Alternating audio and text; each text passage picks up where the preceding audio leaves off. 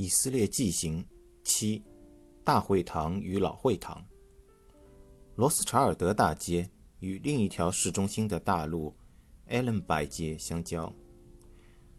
这条有4个车道的道路是市中心交通最繁忙的道路之一。这条道路上商店林立，手机店、化妆品店、表店、杂货店等等，卖什么的都有，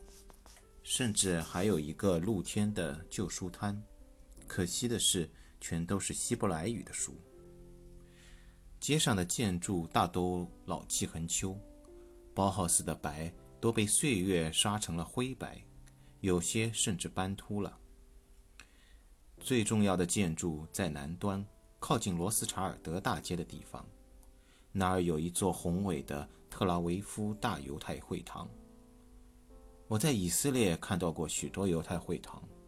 它们大部分都很平淡，灰色的混凝土房子四四方方且都不大，而这一座是非常雄壮和新奇的。它像一个巨大的灰色火柴盒躺在地上，相当于一个体育馆那么大。整个主体建筑外观堪称4平8稳，平整的水泥墙上开着瘦长的拱轩窗，窗边还有一排排条形镂空，像是鲨鱼的鱼鳃一样长在墙上。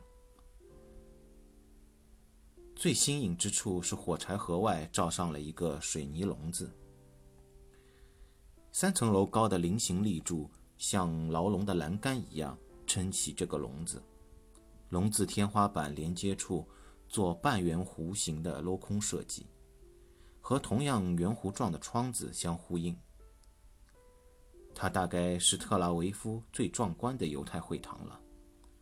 但并不是每一个犹太会堂都如此雄壮。在同一条街上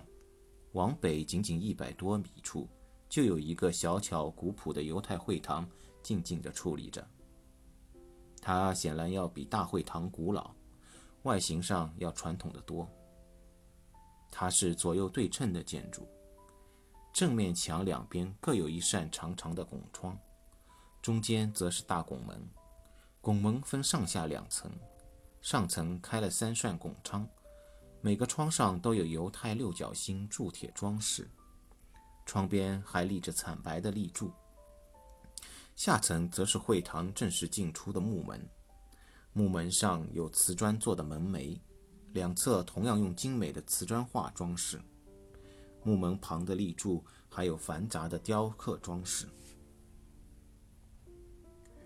木门中间同样装饰着铸铁做的六角星，但其中一个缺了一个角。会堂大门紧闭，一副年久失修的样子。尽管现在是犹太会堂中的破落户，但精美的装饰还是能略略显现当年的雄姿。从他门前走过的人总是会忍不住多看他几眼。2座犹太会堂相距100来米，但建成时间我估计相差几十年甚至上百年，这差不多是特拉维夫从无到有的百年。大约100多年前，几十个犹太人购买了雅法北面5公顷的荒地，开始开荒种地。他们把这块土地取名为特拉维夫。特拉维夫名字源于犹太复国主义教父赫兹尔的乌托邦小说书名，其意思是春天的山丘，也有隐喻新故土的意思。这就是特拉维夫的起源。那时的特拉维夫是由沙漠和沼泽组成的荒原，阿拉伯人愿意出让给犹太人的是连他自己都看不上的荒地。阿拉伯人不相信犹太人能在这样的烂地上有所作为，而如今特拉维夫却已然是地中海东海岸最现代化的都会。这100年的具体历史，你可以在大会堂不远处罗斯查尔德街上的独立大厅了解到。那座建筑本身还是特拉维夫开垦领导者迪森高夫的居所，建筑前的雕像就是这位重要的犹太领导人。独立大厅更是本古里安宣布以色列成立的地方。那时候特拉维夫也就是建筑附近几公里范围而已。今天这座小建筑已经是以色列爱国教育的基地，锡安主义的伟大见证。回过头再从大会堂走去老会堂，不过几分钟，数个时代的建筑擦身而过。沼泽被抽干，沙漠被灌溉，城市在崛起。这条路犹太建设者们走了100多年啊，但这100年不止奇迹般的缔造，还伴随着对阿拉伯人的驱逐、犹太定居点的扩张、与阿拉伯世界无休止的战争和冲突。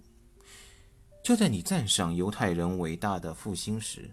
是不是也要为逝去的和平与无休止的战祸向犹太人发问？难道犹太人的和平注定是西西弗斯的巨石吗？